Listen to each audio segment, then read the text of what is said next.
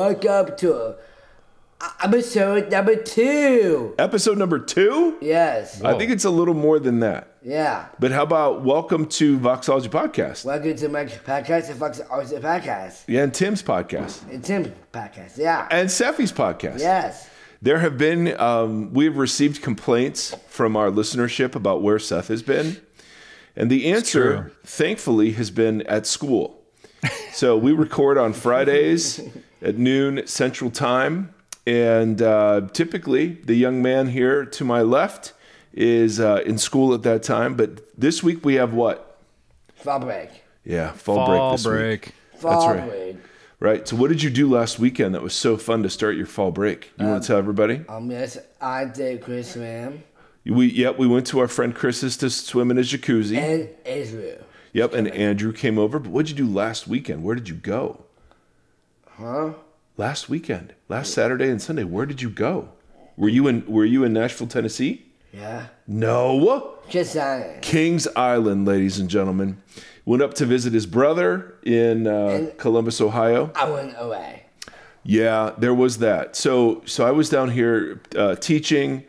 Um, my wife and Seth and our oldest Nate and his girlfriend Katie were at Kings Island together, and Seth Erre decided when he saw his mother kind of um, meandering her way out of the bumper cars, Seth Erre made made a, a clean break from his family, Uh-oh. and we didn't find him for a while. And where did you go? Games. Yeah, he wanted to play the games. So it the security was involved, lots of anxious feelings, and Seth Theory. And yep, he was gone for 90 minutes. And Seth, 90 minutes. yeah, I know. I was, I was just, I was like queuing up the Liam Neeson Taken speech. You know, I will find you. I have a particular set of skills. Yeah, exactly. And then and then um, and then Nate found him in line, and he wanted ice cream. So we knew he was okay. Did you even know? Did you miss this? Yeah. Oh, okay, I could, very convincing. Um, Yeah. So we did Kings Island, but you rode big roller coasters, right? He loves. I mean, bro, he goes all in. Like a diamondback. Diamondback was the big one, And Orion. and Orion. Yeah. Oh, dude, that and was a beast. and the beast. So that was that was how we kicked off fall break, and then we done we done some other small things. Huh? I hate the mom. Okay, so we're confessing sins this morning. Yep. So Seth Erre was frustrated with his mom and hit his mom. So Uh-oh. anything else you need to get off your chest? no. Okay. All right. Seth, we love you. I love to. Yeah, I it's all go right. to haircuts. Yeah, you are gonna go get your hair cut, huh? I huh? would admit. Yeah, in a little bit. Yeah. Yeah, and you smell good, dude. Just had a shower. Yeah. Uh, like Tim. Like like Tim Stafford. Tim Stafford, I don't know. Like Massey. I don't know how often Tim Stafford showers. Can we get a can we get a estimate on that? What would you say, Tim? How many times Every a day. week? Every day? Yeah. Oh, okay, he's got us both beat then. Massey, where are you? Oh, She's at Mazzy, school. She has a jogathon today. So she has is school today, dude. Yeah. Yeah, not you. It's fall break. Yeah. Yeah. Uh, do you want to say anything uh, else to the Voxology people? Yes. Okay, lay it on us. Okay, tomorrow I have Fox dinner tomorrow. We have Vox dinner tomorrow. Yeah. Well, that would be super fun, but I'm unaware of such events. Yep. Yep. Did you uh, did you pray for Tim Stafford this morning? Yeah. Yeah, Yeah. you did. Yeah, you About, did. about 11 number 10. Yeah, about Revelation. That's right. Look look at Revelation, Tim, for your comfort these days. Yes. yes. there is Chris, Ibastaf, and 11 number 10. Here he goes. Okay, here we go. Yep, that's right. That's where we're going. We got Revelation today. Thank you, Seth Erre. Well done. We love you, Sephi. The boy, I mean, his he is freshly showered. Smells f- fantastic, excuse me, and um, gonna go get a haircut. So Nice. It's a big you know, day. it is a it is absolutely a big day. Absolutely a big day. So anyway, um, Timothy, I don't even want to ask how you are because I think I know. so we're recording this on the Friday after the Saturday that Israel was attacked. Yes. Um, so so last Saturday, I'm I'm trying to work on a sermon for Sunday, and all of a sudden my Twitter feed uh, is is just I mean, unbelievable in terms of some of the images and some of the reports. And, you know, over the week, it's just been even worse, I think, than we, you know, suspected. Yes. And, um, you know, invariably, uh, all the reactions, I mean, you could have predicted it, you know, and we'll talk about those just for a little bit. But um, Tim, one of the many reasons that people love Tim is that Tim has this gift of empathy that is both a blessing and curse. And um, and so Tim, how? I mean, I, I I'm asking for myself because we literally just hit record and we just got on the call without talking much. But how are you? You had therapy the other night, so this can also be a subset of two middle-aged white guys in guys therapy. And this can also be just the horribleness of the world and why Jesus needs to return. That segment as well. Yeah, that was therapy. That was most of therapy last night was just being completely overloaded. And I hate talking about it because I feel like I it sounds like I'm trying to make this terrible thing about me and that's not how my brain is processing Yeah. it. No, but I not had at like all. a very extreme and it wasn't necessarily that it was just these two nations. It was just the amount of human just loss. I was just overwhelmed. There was a girl early on. I think the very first attack that was at that concert Mm, when Hamas came in and they took and she was not even from Israel. She's from Germany, I think, and just terrible, terrible things happened to her, and I could not Yeah. get her face out of my brain for Yeah. The entire week. So every time I closed my eyes, I could see her eyes staring at me. mm, So there's just a lot terrible images. Talking to my, uh, I was had an interesting interesting conversation with my therapist about it because I was, you know, I don't I don't want to ignore the things that are happening in the world. You don't want to be ignorant to them. You know, you want to grieve with the people that are grieving and stuff. But at the same time, my empathic things get overloaded, and I'm I'm not good to anybody in that state. What's So that? it's- d- what- Does that does that sort of just shut you down, or like what what what effect when you get in like that? I mean, what's that? Is that is that just numb, or is that just so like flooded with emotion? grie- yeah, it's it's flooded Okay. like intense grief, intense like um, anxiety, Mm. um, just all that kind of stuff. It all compounds and builds, and you're trying to find what is a healthy place within that conversation. You know, which is mostly Yeah. just being quiet and listening and lamenting and grieving. And I, you know, I'm not posting my opinion on things. I just Mm, lament and just just heavy grief the whole week yeah, on, on both like you know the response from one nation to the other has not been great either so it's just so much human loss mm, and it's just not good and then i read things like forbes put out an article about how lockheed martin and these other defense contractors had their largest stock jumps in years Mhm. and it's just like the the people profiting off of human loss too that gets under my skin and yeah. uh, it's just a bunch of things but i did read this one thing that one of our listeners posted on facebook and i don't know this person richard beck do you know richard beck I don't think so. He's a christian and author and he's a Oh, psychologist oh, oh! I, I thought, okay, yeah. I don't know that Richard, that Richard Beck is one of our audience members, but I know Richard Beck, the the guy that you're talking about. right so this wasn't uh, wasn't a richard beck that posted it, it was um, Got it? one of our friends named ryan that posted it Yeah, yeah.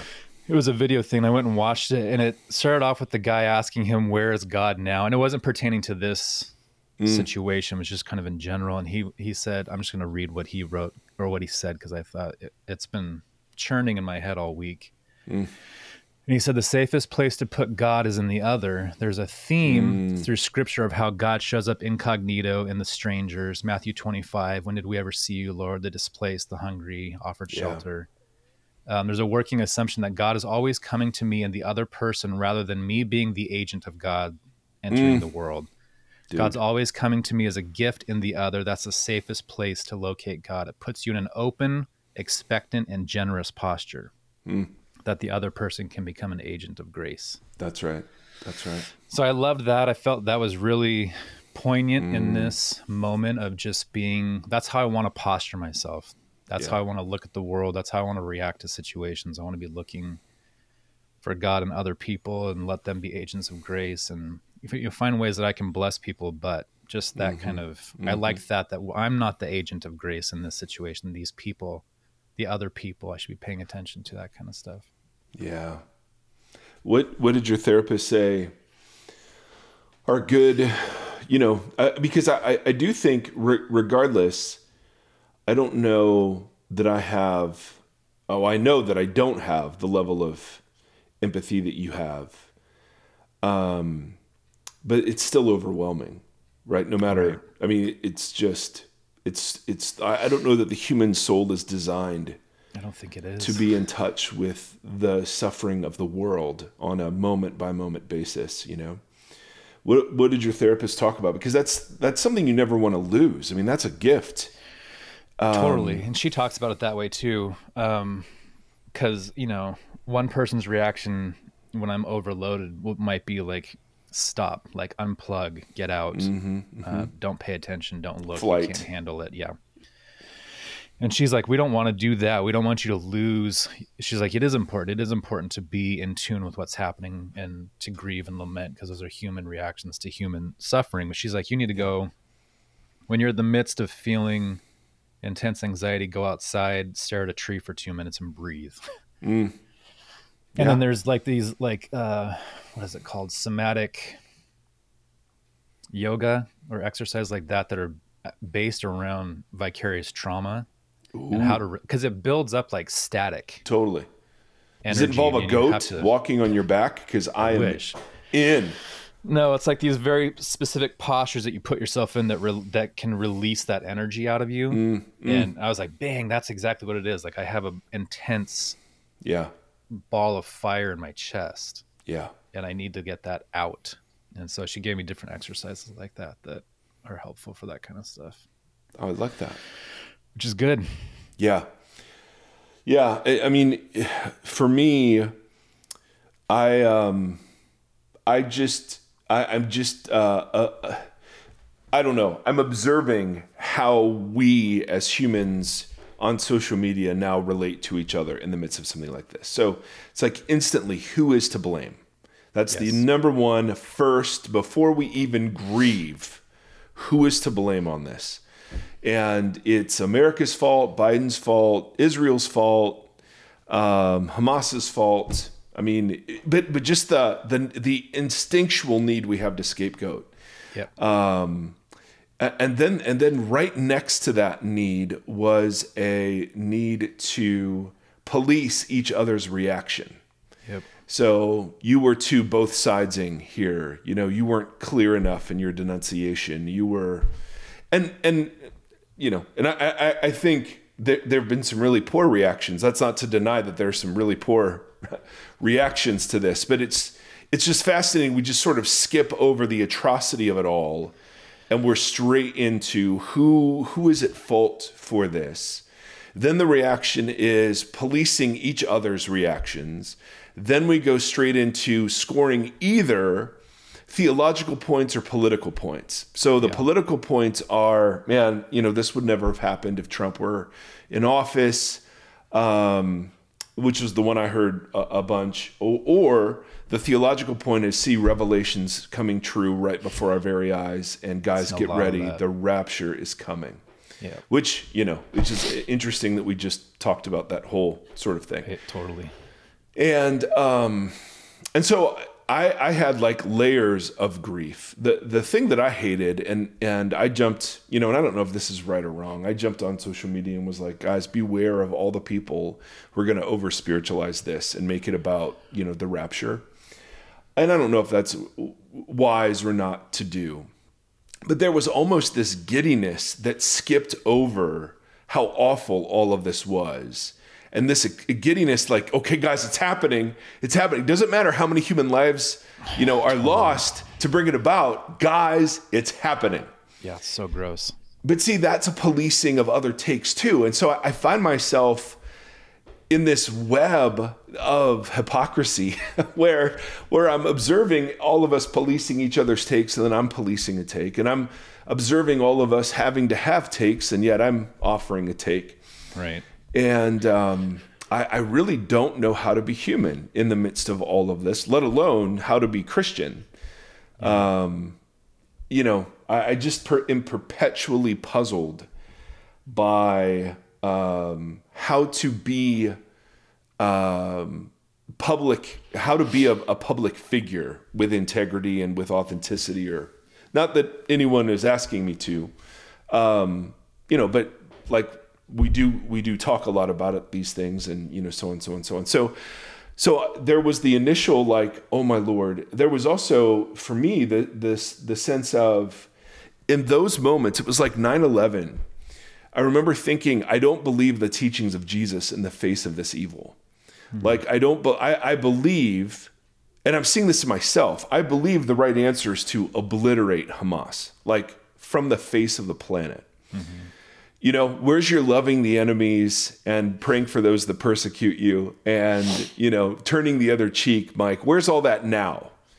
Cause I'm just like, bro, if I were if I were Israeli, I'd be I'd be signing up to go, you know, and and and so I just notice all of this this stuff floating around that's so inconsistent with itself. You know what I mean? It's inconsistent with Jesus. It's inconsistent with me. It's inconsistent or whatever. And so I think staring at a tree for two minutes and breathing is really, really great advice. Well, part know? of it too is like there there is the obvious things like these defense contractors who are who get rich. The, the it was the highest jump since uh, Russia invaded Ukraine. So you just see this like disgusting oh, yeah. cycle. Yeah. But it's like the people who have these who are making really hot takes and all of a sudden are geopolitical experts and stuff like they're they are profiting also it may not be a financial profit that's, it may maybe it is a financial point. profit but it is a personal profit when they get to yeah. make a hot take and benefit off of this terrible, terrible thing. And mm. I just think it's gross. And I don't, and I know that I will lean into that too. I'm doing it by just, like you just said, staking a claim and reacting to something. So it's why yeah. I was trying most, for the most part, just to be really silent through all of yeah. this and just try to be human and acknowledge yeah. uh, humanity and the loss of humanity and kind of just, you know, I don't, I, I don't know what else to do. I don't, and and then and then I I wonder. I, I mean, this is so real. Like this is not thought through at all. But I'm wondering if silence isn't a good option either, because like we know. have friends in Israel. We have like friends, friendships. Yeah. And um, and to them, it's really important that they see American Americans, American and American Christians saying the Jewish people deserve to be protected. Um, so I, I just like like Susie was going to go on the twentieth. Uh, we're recording this on the 13th of October. She was going to go to Israel. My buddy Tim Timmons was going to go like literally the Sunday after the Saturday. And so all of a sudden there are all these personal connections.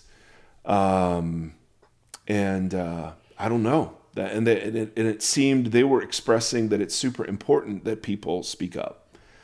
Um, so I, I, just don't. don't I, I, don't know. I just either. don't know what the right response is. And you know, I sent you and Susie that thing last night about the all the women mm-hmm. in Israel and Palestine who are marching together. That just like we want this to end. We want totally. peace. We want totally. to live side by side in. Yeah. So I wonder how much of that sentiment is a much more broad sentiment, and this is you know the few people in charge of these nations that just keep going back and forth and stoking fires and if it you know i don't know. I know yeah. that this this animosity is very old. Well i don't yep. sometimes when things are that old sometimes people don't know why they're doing it anymore. They're just partnering in a lineage of animosity. I have no idea but it's just really unfortunate. Yeah it, it is, and I don't know. We we talked about it as a church Sunday morning, obviously, at, like just super raw, going, "Good Lord, what, what, does this mean for like Susie? Her dad is in Iran, uh, uh, Iran. She would kill me if I said Iran. Iran. Um, what's that mean? You know, I mean, as the U.S. steams battleships and warships over there, you know, I mean, good night. So, um, yeah, it, it was just a tough week, and and it's and you know, if the goal is to be human, then allowing all of these feelings to just be there is a good thing, right. We would, you know, that's good, and um, and realizing that um, that I have, you know, and we have performative streaks that don't always need to be fed. That's Hundred percent. that's that's super important too. But in terms of you know how to, I I guess the thing that gets me is the it's the profiting off. It's the it's the the theological people who look at because we're just we're neck deep in Revelation, and the more I study it, the more I'm convinced that that whole dispensational approach is wrong Yeah. And um, and and in some ways harmful. Like not everyone that believes it is harming, not at all.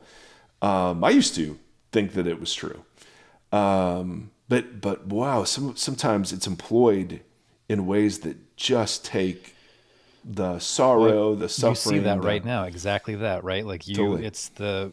It may not. It may feel like a harmless theology, but it does pit you against other people Yeah, because it it, it is a is a border. It's a border built theology. You're in, Yep. you're out, and Absolutely. And you, I, you know, I- I'm sure you did too. I saw a ton of that this week with, um, Jesus rhetoric towards what was happening. I was like, God, Yeah. this is not the time and the place, guys. Like, Yeah, yeah, uh, yeah. No doubt, no doubt. So I don't know, friends. I mean, like many of you, we're just sort of dumbfounded by it and unsure what all of this means. And and and America, I don't know, just seems so fragile right now in terms of like the amount of anger, hatred, and contempt that Americans have for each other um, you know, just seems bewildering. And I, every time I think, man, this this has to be the bottom, right? It's like, nope. I think Nope. there's more. And I have to be cellar has a cellar. So, you know, how do we be the church for um, for these days? You know, how do we how do we be fully engaged in the world and feeling all of our human feelings and being all in and aware and providing some counter narrative, you know? So yeah. I don't know. After I read that Richard Beck thing or listened to him say it, I I just had the fruits of the spirit like kind of cycling through my head right. and just looking at how many of those are manifested in my Yeah. communal life and my family life, but also just in how I relate to Yeah. the world at large. And, and Yeah. I, I miss the mark with a lot of those things quite often. Yeah. I'm trying to figure Yeah. out how do I live in this way now? How do I live with treating, seeing God in the other, and letting God speak to Mm. me through all the people Mm-hmm. that I judge and are, are angry with or whatever? Yeah. Yep. I mean, and that's the challenge of the sermon, right? I mean, that that's the part of the the cruciform life that is just the worst. And the best. What a life giving thing! Like Totally. you Totally. know, this idea of God coming, uh, these other people being agents of grace. Like you're blessing people by by being Blessed by postured in a way to yeah, and then it's a blessing to you. It's just this. Totally. It's this great. It makes so much sense. Well, Gambus Gambus gave me language for that when I never had it. He just he talked about receiving other people as a gift, and that when he said that years ago, I, I've always seen other people. You know, in, in, in my worst uh, moments, I see other people as um, threats or means to Yes. an end, or um, I'm indifferent. Um, I don't often see people that I don't know as gifts, you know. Yeah. Um, and what a radical departure from like Yep. n- the normal human way of doing life.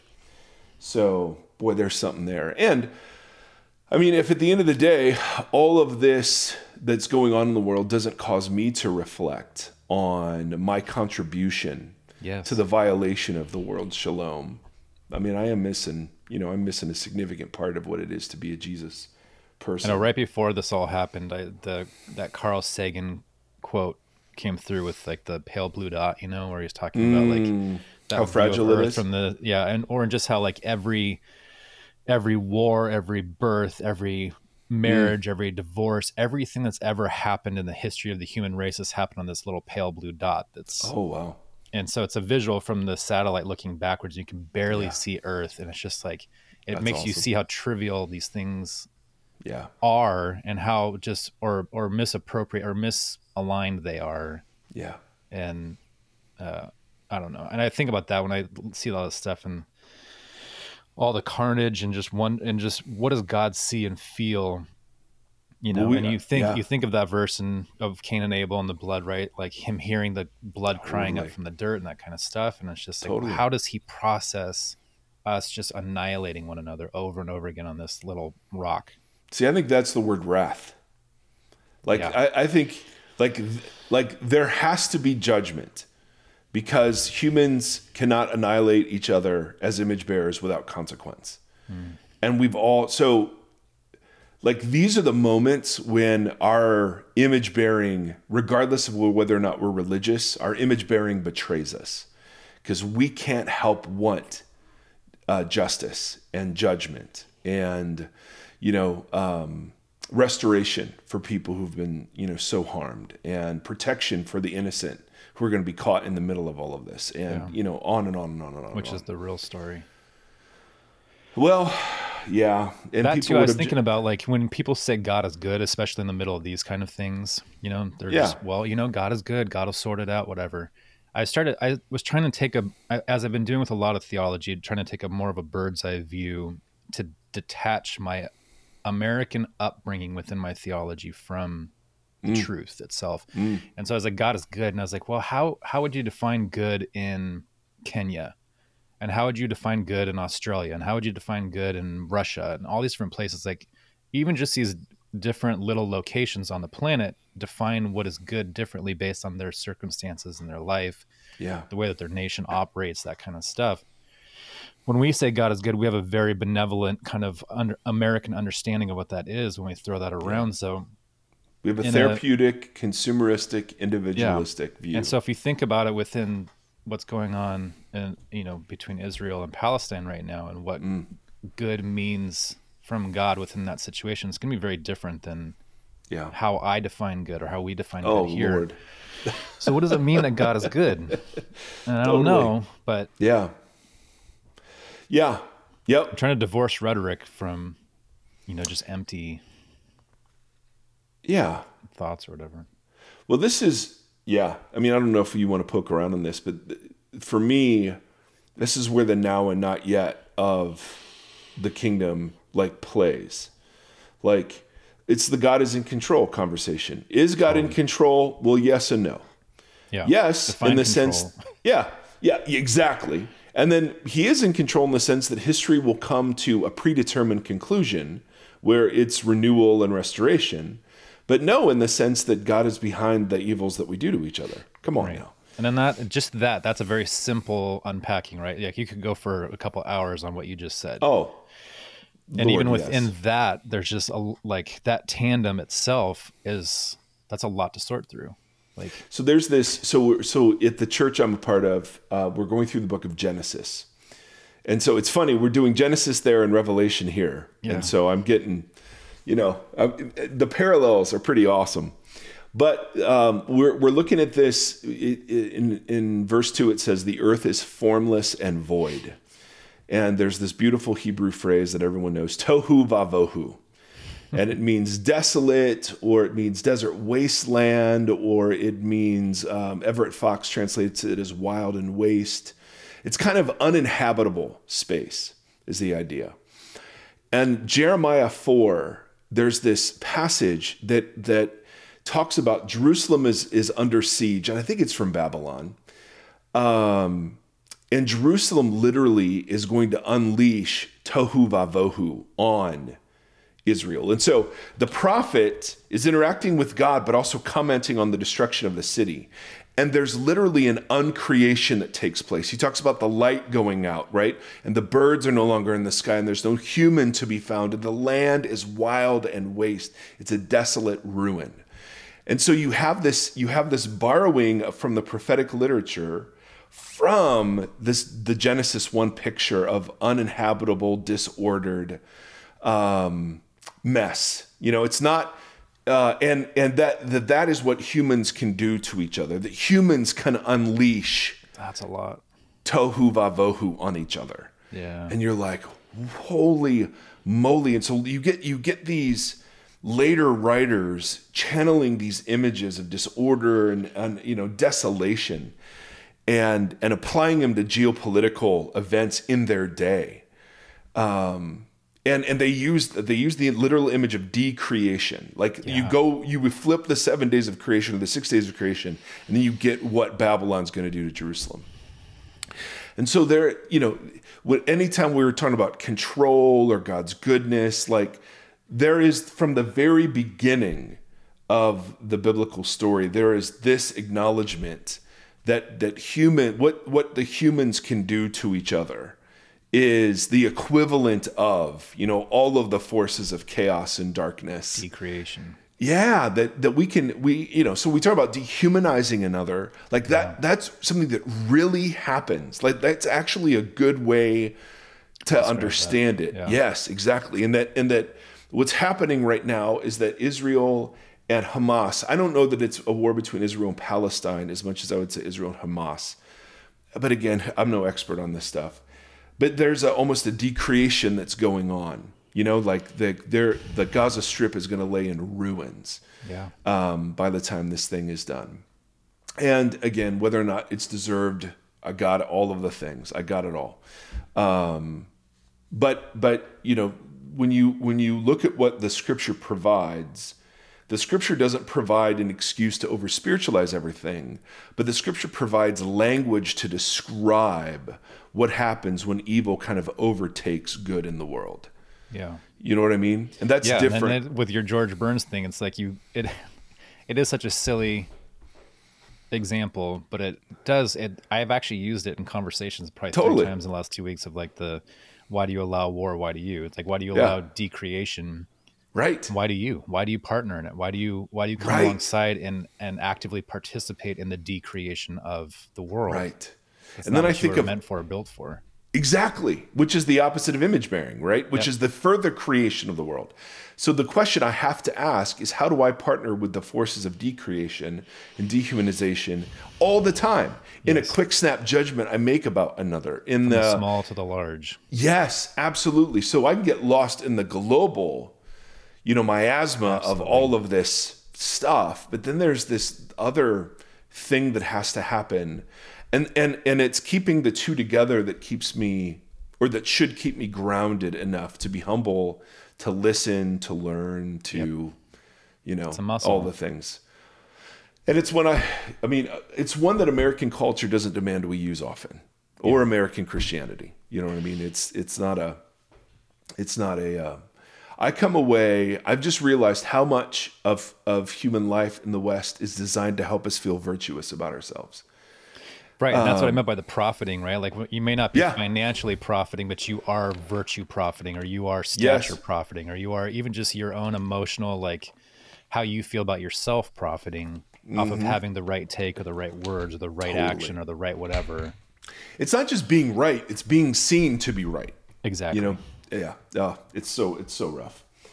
Um, I tell you one thing, Tim, that you've not tried that I would recommend.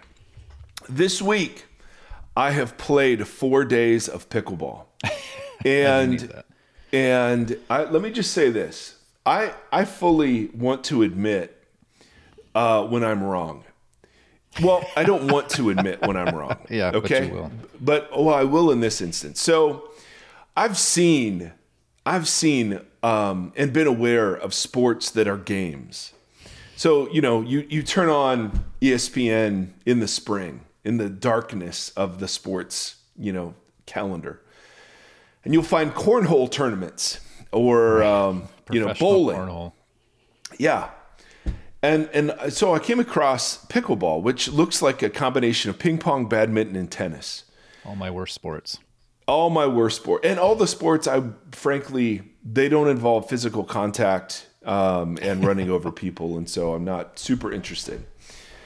And um, our, we were up to, to visit our mutual friend, and we we played pickleball, and uh, I loved it. And so my buddy, I have another buddy in uh, here in uh, Nashville who's another Tim. I have, and he has a beard, and um, so he and I played pickleball at this at this rec center with old people, and dude, they wreck us. They they decreate us. They dehumanize us, bro. It is it's hilarious. It is. I mean, we're we're the youngest people in there probably by 20 or 30 years and they I mean, we we out of maybe 10 games we won two and um, it's hilarious and i don't know why i'm bringing this up i was just thinking about like how have i been trying to yeah exercise yeah, is a great yeah. tool for you can do your yoga i'm going to do pickleball and i made so much fun of it and i made fun of all the old people that play it and now i'm just getting spanked and i want to publicly acknowledge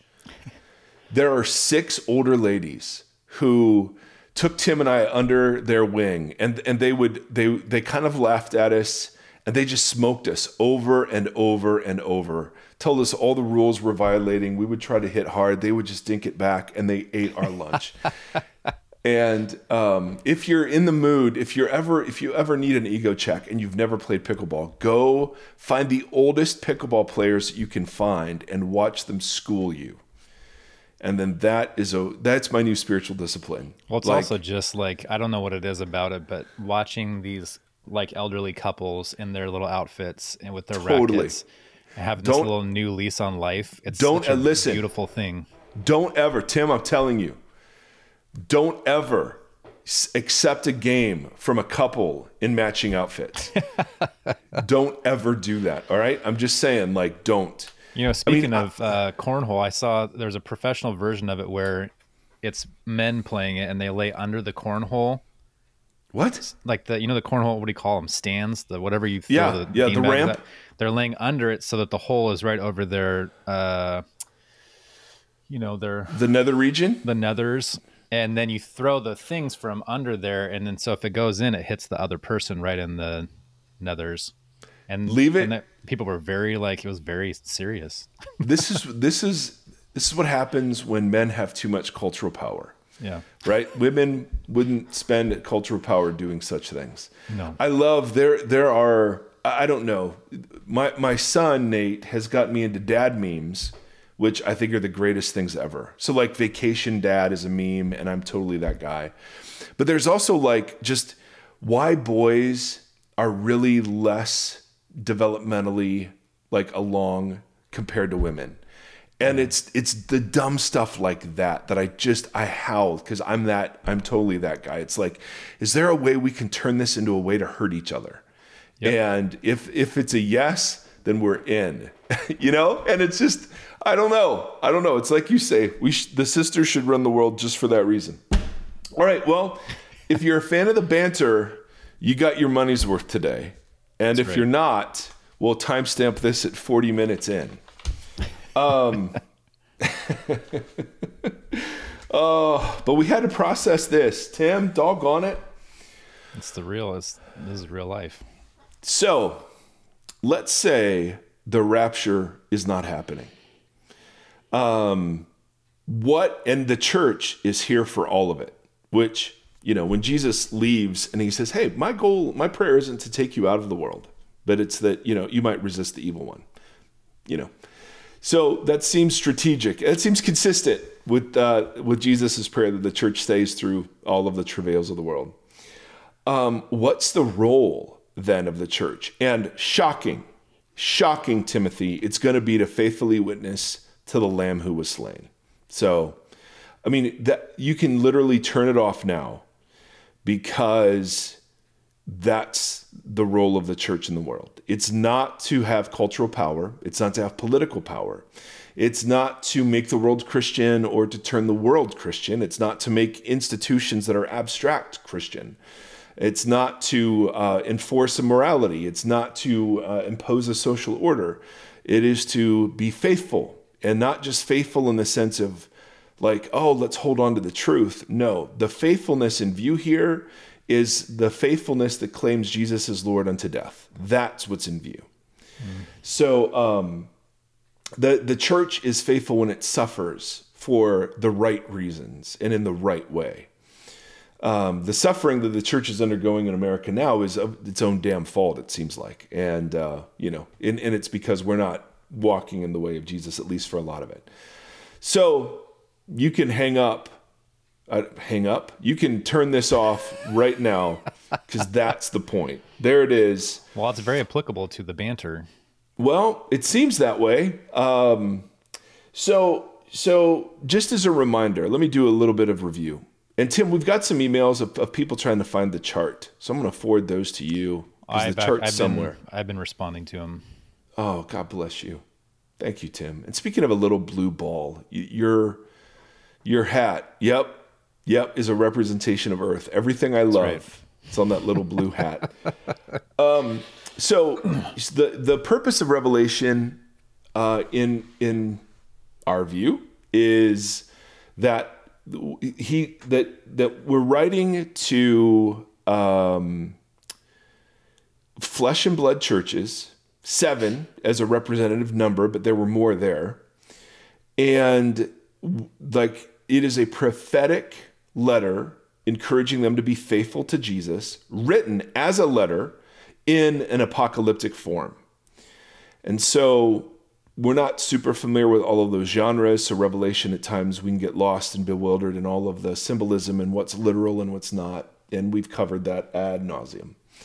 But the, the encouragement given to each of the seven churches, and, and remember, some of them weren't faithful at all. They were entertaining very false teachers. Some of them were very faithful to the point where they were materially poor, or someone from their church had died because they were, you know, resisting the allure of uh, empire.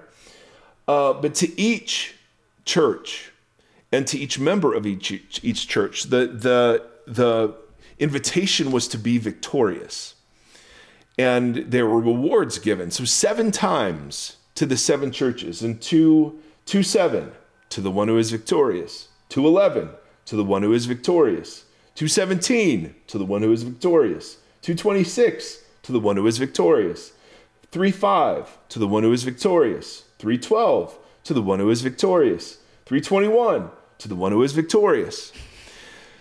And you're like, awesome. So the goal here is for these tiny marginalized communities to be victorious. How does that work?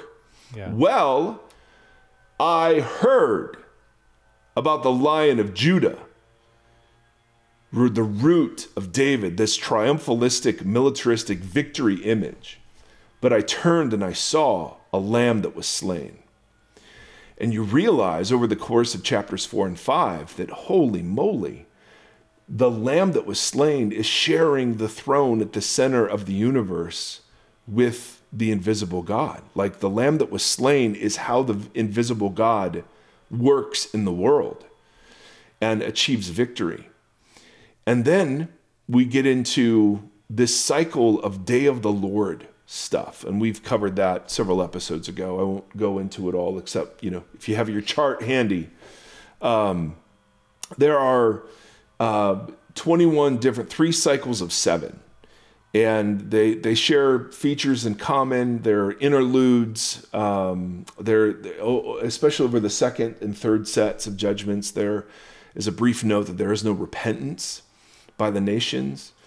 Um, and so, and we've made the point as we introduce the day of the Lord that these are cycles that are illustrating something that is ongoing throughout human history, but will culminate in the return of Jesus namely the judgment of human evil in its institutional and nation state forms.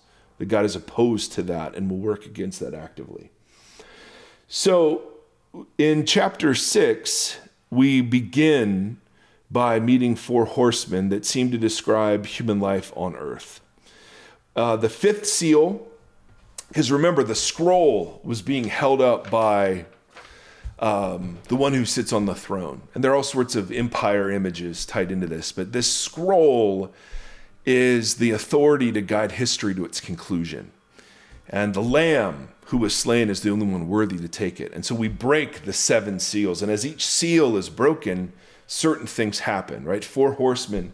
The fifth seal reveals to us what it looks like for the church to be victorious. The fifth seal in Revelation 6 says, When I opened the fifth seal, I saw under the altar the souls of those who had been slain because of the word of God and the testimony they had maintained. They called out in a loud voice, How long, sovereign Lord, holy and true, until you judge the inhabitants of the earth and avenge our blood? Then each of them was given a white robe, which again is one of the things that was promised in chapter 2 and 3 to the people that overcome. They were given a white robe and they were told to wait a little longer until the full number of their fellow servants, their brothers and sisters, were martyred just as they had been. So we get a glimpse. This is one of the seals that the martyrs are, are waiting for God's justice to be poured out over the earth. That, that the blood crying out from the ground demands God's response, right? Then we get the first version of the day of the Lord on the sixth seal. We covered this. And then at the end of chapter six, the, the question is raised well, who can stand it? Who can stand when the day of the Lord comes? That's straight out of Malachi, right? Towards the very end of the Old Testament. Well, then we hear about an angel with a signet ring going throughout the earth and sealing 144,000 people who will be protected during the, the day of the Lord shenanigans that are ongoing. And um, one of the things that, that happens is that we're given in, in the beginning of the chapter a military census from this tribe 12,000, from this tribe 12,000, straight, straight out of the book of Numbers. And so this is kind of an army. We're reading about the army of God here that is like gathering, um, who will not only be witnesses to the day of the Lord, but it, they'll also participate in it later on in the in the text. And and so there, you know, Jehovah Witnesses see this as a very literal number, and you're trying to be one of the 144,000, and so on and so on and so on. So a lot of very literalistic readings, but the the 12 the 12s here are all symbolic. The 144,000 is symbolic number. Um, and we know it's symbolic because that's the number John hears. But when he turns and he looks, he sees a great multitude. All right, so let me read from Revelation 7. After this, I looked, and there before me was a great multitude, not just 120 or 144,000. There was a great multitude that no one could count from every nation, tribe, and language standing before the throne and the Lamb. So, who can stand? Who can stand when the day of the Lord comes? Well, we, we, we meet martyrs in chapter 6, the 144,000 in chapter 7, but then that 144,000 is representative of a great multitude from every tongue, tribe, and nation. They were wearing white robes again and holding palm branches in their hands. Then one of the elders asked me, These white robes, who are they and where did they come from? I said, John says to the angel, Sir, you know. and he said, They are the ones who have come out of the great tribulation. They have washed their robes and made them white in the blood of the Lamb. So these are those, these are the people people, excuse me, who have been victorious. These are the people who've overcome. How have they overcome? Through their faithful witness to the slain Jesus. Make sense? Yeah. Like all the imagery fits together. They've washed their robes and made them white in the blood of the Lamb.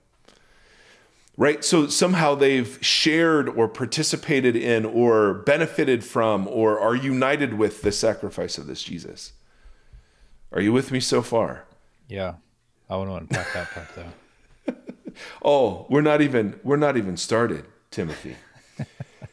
After we meet those who can stand, then we get the last trumpet, or we get the last seal, which is the introduction of the trumpets. Right? And then we get the trumpets. And, and these are straight from the plagues of Egypt. right? So we're using images of previous days of the Lord to now talk about the day of the Lord that's happening against Rome and will ultimately happen against all the evil empires of the world. Um, we get plagues on the sixth uh, trumpet, and then um, we get an interlude. Whereas during the seals, the question was asked, Who can stand?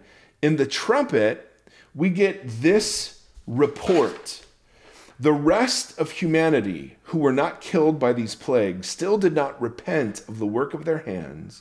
They did not stop worshiping demons and idols of gold, silver, bronze, stone, and wood, idols that cannot see or hear or walk, nor did they repent of their murders, their magic arts, their sexual morality, or their thefts. So, after all of this judgment, the nations do not repent. All right? It's the, like it's specifically pointed out that all of this happens and the nations do not repent. Then we get on the seventh trumpet, another day of the Lord scenario that introduces us to seven bowls. This is all review, by the way. We're just going over it thoroughly. All right. Now, um, we, we get, and before the bowls are poured out, we get this we get this interlude involving in chapter 10 called uh, it's a little scroll so all right let me get into this. All right this is all going to fit together. Just just stay with me. All right so um, after the the the the seven or after the trumpets there's no repentance. Then we have a day of the lord another you know that repetition of day of the lord language. But then we have this weird sort of thing that happens in between the no repentance and the final trumpet. And John begins talking about a scroll. And it's the scroll that the Lamb had opened that had seven seals. That scroll is now open. And it's given to John to eat. Now, this is a, a, an image from Ezekiel. Obviously. But, but it just means to ingest the message and yeah. proclaim it to the nations. Okay, Daniel, like the scroll is bound up in Daniel because it's not yet time to proclaim its true message or whatever. So, so like eating the scroll is this picture of ingesting its contents and proclaiming it to the nation, to the nations. And we never get to hear what's on the lamb scroll, but its meaning is played out in two separate visions in chapter 11. All right, the first vision concerns a temple and there are people who think this is the very literal temple um, in Jerusalem. I, I, for uh, reasons that we'll get into in just a second, I, I, think this is like the people of God as the temple, which is very consistently, you know, its meaning throughout the New Testament. Yeah. And then we're going to meet two witnesses. And I was always told by the tribulation force that the two witnesses were Moses and Elijah, and they were literal witnesses proclaiming something on the streets of Jerusalem. But but John is going to call these witnesses lampstands, which universally is the throughout all of Revelation is a, is a symbol for a church. And two churches or two lampstands, that's a reference in Deuteronomy. If you're going to witness to anything, you have to have two witnesses. Right. So these are called witnesses, and there's two of them. So deliberate callback into Deuteronomy about like testifying towards something. And these lampstands are going to be martyred and then they're going to rise from the dead, just like their Jesus did. So they are going to faithfully witness to the nations. All right?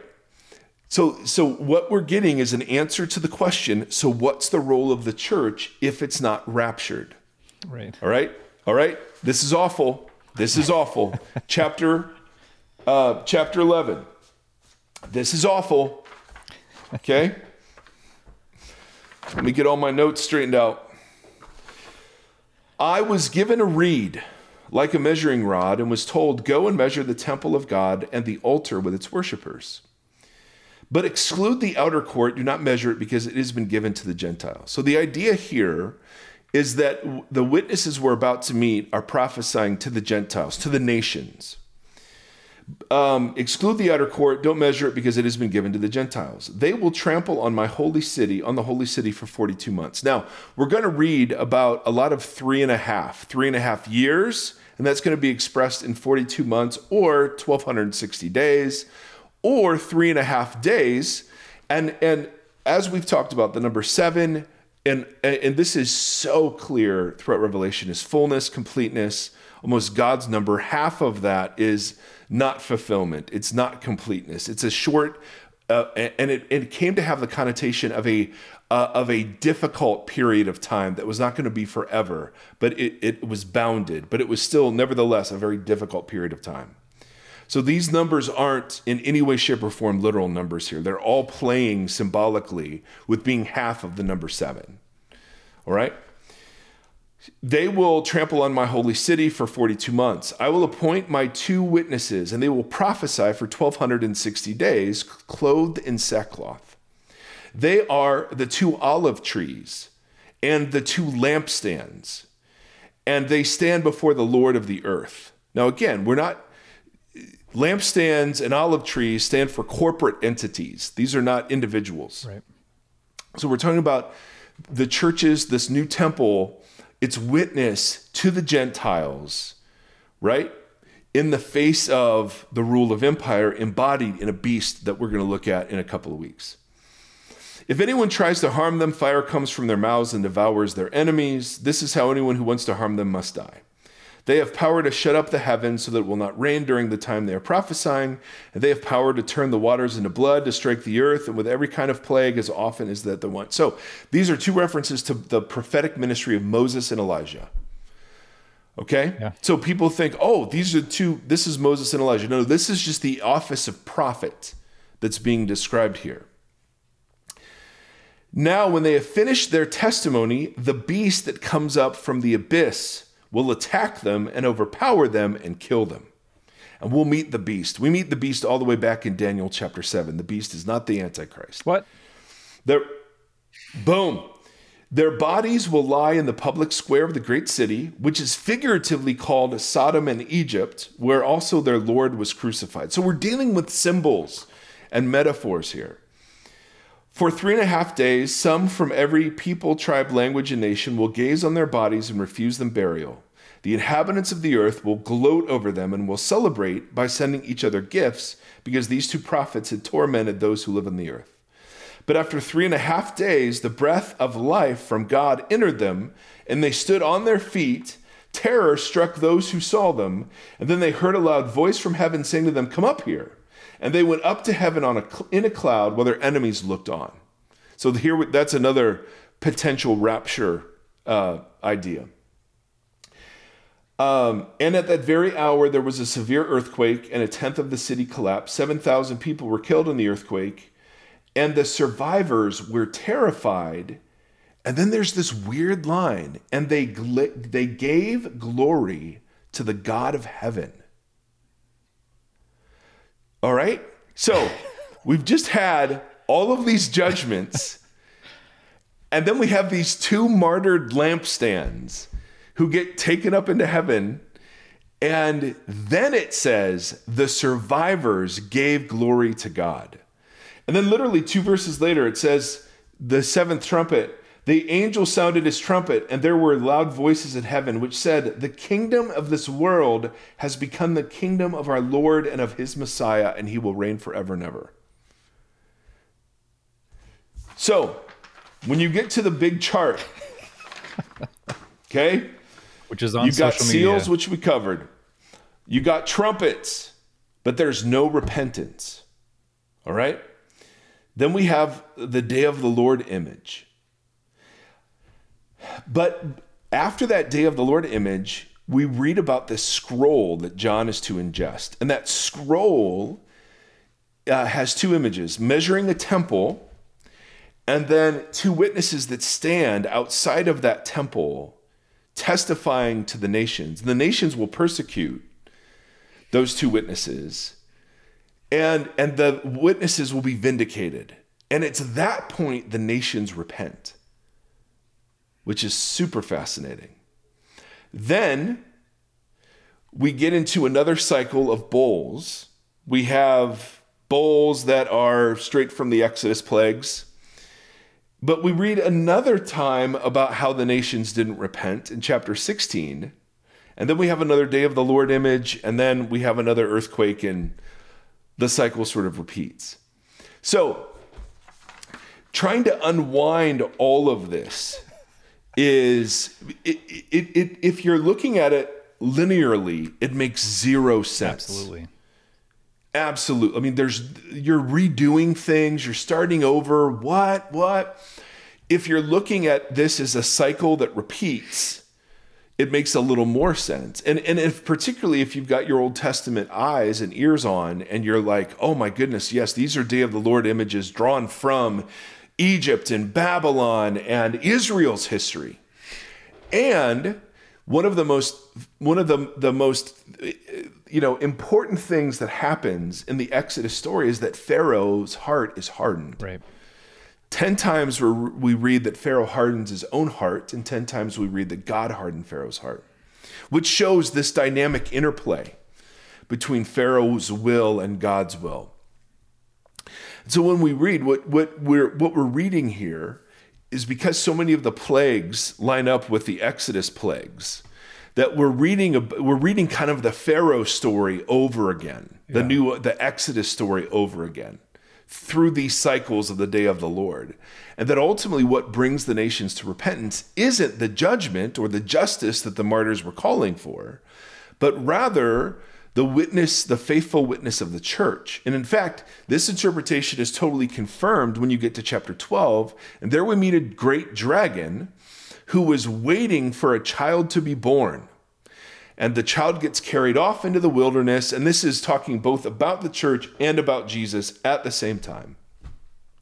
The dragon is cast down and persecutes the followers of Jesus who defeat the dragon um, by the word. Let's see, what is it? What is it? Uh, there's the very famous line that's slipping my, my mind right now. It's by the word of their testimony. They did not seek by their deaths and the word of their testimony or something.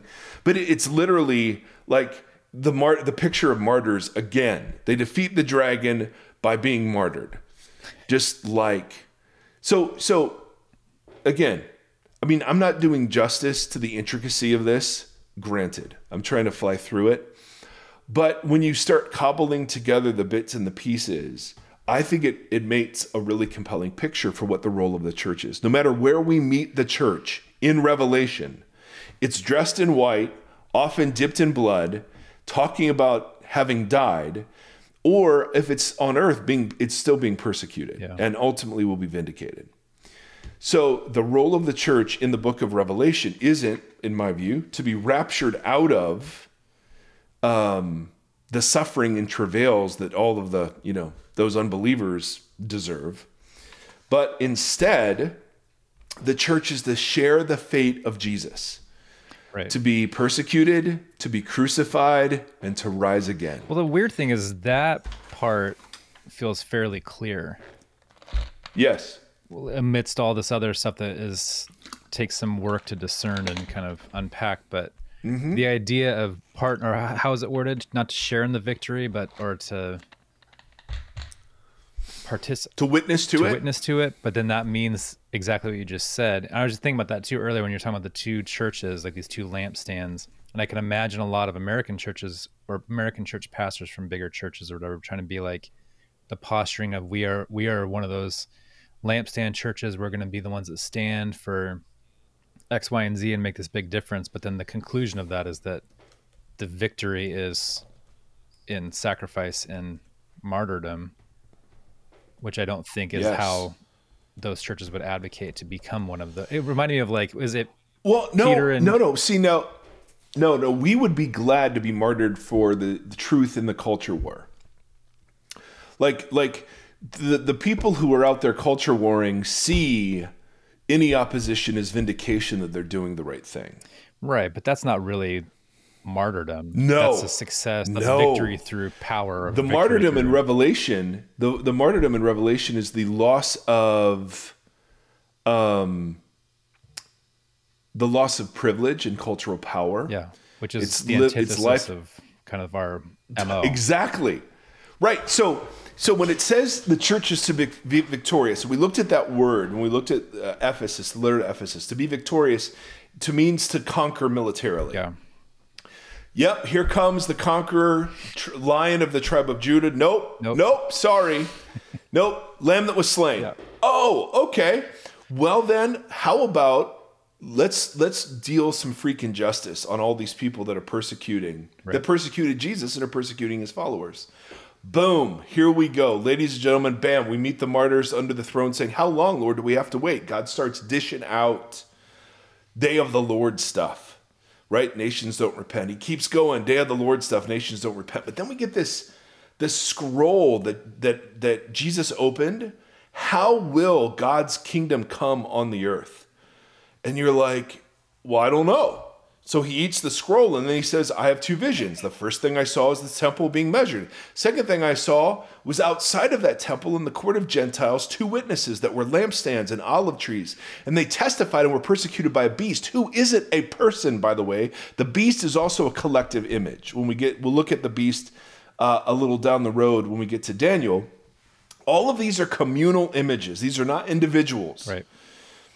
So we're dealing like with bird's eye view from an apocalyptic lens. You know, God's people represent the child born. The dragon represents this great enemy of God. The the um, you know the empires of the earth are partnering with this beast who has two witnesses also. Um, you know, I mean, it's just it's insane how it all parallels and mirrors itself because you have a trinity and you have an anti-trinity. You have hordes of the faithful and hordes of the unfaithful. It's just this like beautiful thing that's happening. But this these day of the Lord imagery is cycling over and over and over again so that the church will know that they will be victorious the same way Jesus was. That that the suffering to come, they'll be vindicated from it, but they won't be exempt from it Right. And that it's that way that the nations are brought. It's it's fascinating because in in um, at the end of uh, fi- uh, chapter eleven, it says literally, and the and the nations of the world have become the the na- or the kingdoms of the world have become the kingdom of our God, which is literally the point of the scroll Right. right? So, so either we're dealing with something that makes no sense literally, or there's some sort of cyclical picture that we're supposed to take from this that says that in the same way, God's judgments against Pharaoh did not soften his heart. It's not the judgment of God that's going to bring the nations to repentance. It's rather the faithful witness of Christ and his church that brings the nations to repentance. And so, if that's true, what does faithful witness look like? And you exactly you launched directly into it. For us, for in America, faithful witness often means I stand for truth, and I stand for truth in um, uh, in a world that is lying all over the place. Like be, to be faithful means I stand for the gospel and the truth of the gospel in all of its implications, and and that's what it means to be faithful. And certainly, when when when God when Jesus critiques the churches in Revelation, part of their infidelity is that they are tolerating teaching that that that encourages them to assimilate to Rome. So that does matter. But the point of the teaching wasn't to stand for truth versus the heresy of these people. The point of the teaching was that you wouldn't partner with the dynamics of empire in your real life. It wasn't about what you believed or didn't, it was literally about whether or not you accommodated yourself in the name of Jesus to the world around you. And in that sense, that blasphemy is what the American church is full of. Me too, my heart too right? Because I want to use all of the dynamics of Americanism to do the work of the church, right? So I want to benefit from the war making. Mm-hmm. I want to benefit from the economy. I don't look at, you know, my money for retirement. I mean, that's in stocks. I have no idea what, what it's invested in or what it's used for. As long as it grows, I'm happy. Right. Right. As long as my shirts are cheap at Walmart, I don't care where they're coming from. Or as long as my Apple products get here in time, I'm not worried about the factories they're made in. I'm just not. And all of that, it's that stuff that that John is going to critique later in the book. That's the thing that's so shocking. This isn't about standing for the truth in the sense of having right answers against everyone else. It's standing for the truth in the sense I'm willing to lose privilege in order to be identified with Jesus and his work in the world and doing his work his way. Yes. Right? And his way, that's the love of enemy, bless those who persecute you. I have nothing to protect in the world. If if if we really believed we have nothing to protect in the world, how dangerous would we be right i mean you would be so dangerous yeah. that's why the early christians they they were convinced to a degree we can hardly imagine that this were this was so right and so true and so revolutionary they did not seek and then again i'm stereotyping in very broad swaths here but they did not seek to protect property or style of life but instead they were poured out. And they were always poured out in the moments when culture ran the other way, during plagues.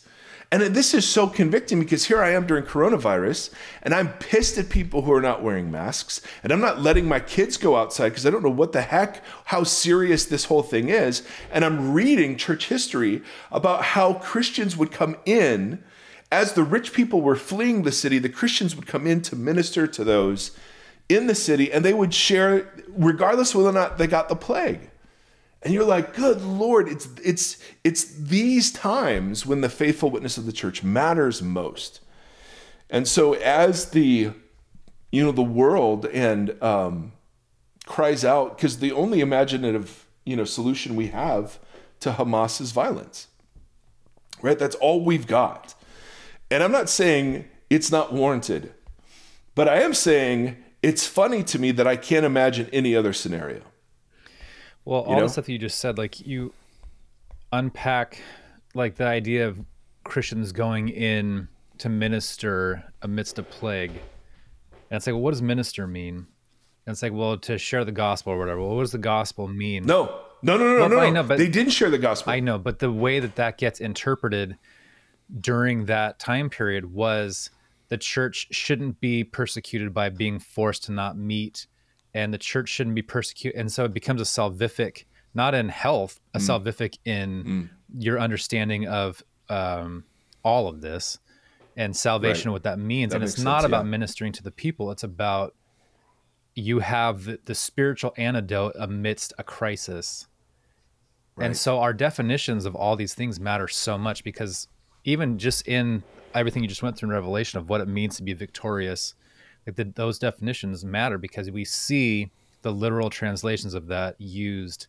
There was an article I didn't mm. read the mm. article, but I saw the title float through about how how much Left Behind has influenced American politics, like how much that mm. book has influenced mm-hmm. how mm-hmm. we posture ourselves in the world politically and that's scary and it comes down to definitions because that book is largely a misinterpretation so the definitions are misaligned yeah but knowing what it means to yeah. be what did jesus if you, if we are to emulate jesus or to uh, minister in the way that jesus did not in the way that we want or see or desire then you have to define what it how it was it that jesus ministered and that's yeah. a very important distinction within all of this because all I see is us yeah. doing it backwards or, or, or doing it according to our interpretations, and often our our interpretations are profitable and beneficial to us. Mm-hmm. Mm-hmm. Yep. That'll preach. yeah. That's it. And and uh, yeah, I mean I I have to I, am uh, like I have energy around this, and I know you do too, because it's in us. Like this isn't this isn't my normal default state. My normal default state is, man, I want to jump in and you know do all the things that we were taught to do and be a culture um, influencer and you know whatever. I mean, do do all of the Christian stuff that we're supposed to do in American terms. Which is like Jesus was the and, most anti-influencer. Like, don't tell anybody about this, or like you know, oh totally. This is how you Listen, should do it, but don't yeah. like it's yeah insane. Yeah. If you do something spiritual, do it do it in secret. Yeah. Don't tell anybody yeah. about it. Don't Instagram it. Don't be the hypocrite Just on the corner. Do it in secret. Yeah, exactly. Because then you have your reward. If it's if it's likes you want, then it's likes you get. But then I'm also like, how do you show up in a world where that's reaching so many people? um, informing and discipling so many people, does the church just not say anything? I don't know. I don't know have either. no idea. That's why the, I think this Richard Beck thing to tie it all the way back to the beginning was has been oh, nice, Ty. has been hit sitting nice. on my shoulder and speaking in my ear of Yes. like I the idea of looking for God in the other is an anti-influencer. It's the opposite. And so Yes. it's, you're allowing yourself to be influenced by God and to pay attention to other people. It's like literally backwards. yeah, because I'm not the gift. Nope. That's what I need to keep reminding myself. I'm not the gift. I'm not the gift here, guys. I'm not the gift. It's true. But I am though. um, no, that's yeah, that's it. All right, I'm talked out, Tim. Yeah. I need to go stare at a tree for two minutes. Maybe make it four. It is cloudy. It is like 70. Leaves are just walk. starting here. Oh, bro. Oh, oh, yes. Oh, yes. Oh, yes. But I you know what I'm going to do right now? All right, let's commit to that. Yep. I'm in. I said no to I said no to pickleball this morning because my knees hurt so bad from being run around by these old people. They're not nice either. They're totally ruthless. love it. They'll smile. They'll smile. Don't you dare step in the kitchen, bro. And if you don't know what that is, you don't know pickleball. it's true.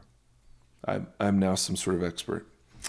Anyway, friends, Seth Erre is going to come home in a little bit with a fresh haircut. His first question is going to be Hey, can we show this to Anna and Sophia, two girls that he likes? And our response is going to be no. so that's how our day's going to go. Beautiful. I got Taylor Swift concert Anyway. tonight via the movie theater. What? Via the movie theater. We're going. We bought tickets to go Oh. watch her in the theater, so we're getting Oh. our outfits ready. Oh, well, dude, of course. Your outfits for Barbie were incredible. Mine wasn't, but will you were. please, will you please post something or just text me a picture of the outfits because I'm expecting big things from this. I would. I would. I'd lower your expectations. Well, I don't know. There was some, there was some Gospel Coalition article that was like seven things we can learn from Taylor Swift or something, and then it was pulled down, but someone screenshotted it. It's just awesome. It's just awesome. I love it. It makes me so happy. Here we are. Eh, Here we are. So go learn something, bro. Tell us. Learn something about Because haters Taylor are going to hate. Well, or I don't know. Anyway, friends, we will let you go. God bless you all. The gospel according to Taylor We- Swift. We got a blank space with your name. That's right. So uh, there it is. Until next time, friends. See ya.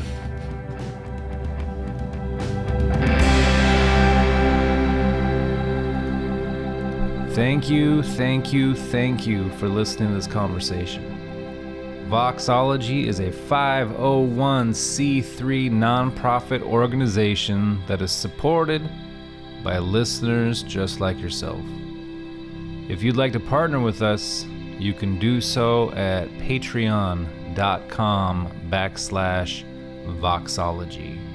You can also join the community and hang out and chat with us on the socials. Facebook.com backslash voxology podcast and on instagram at voxology. Thank you thank you thank you for walking the long road with us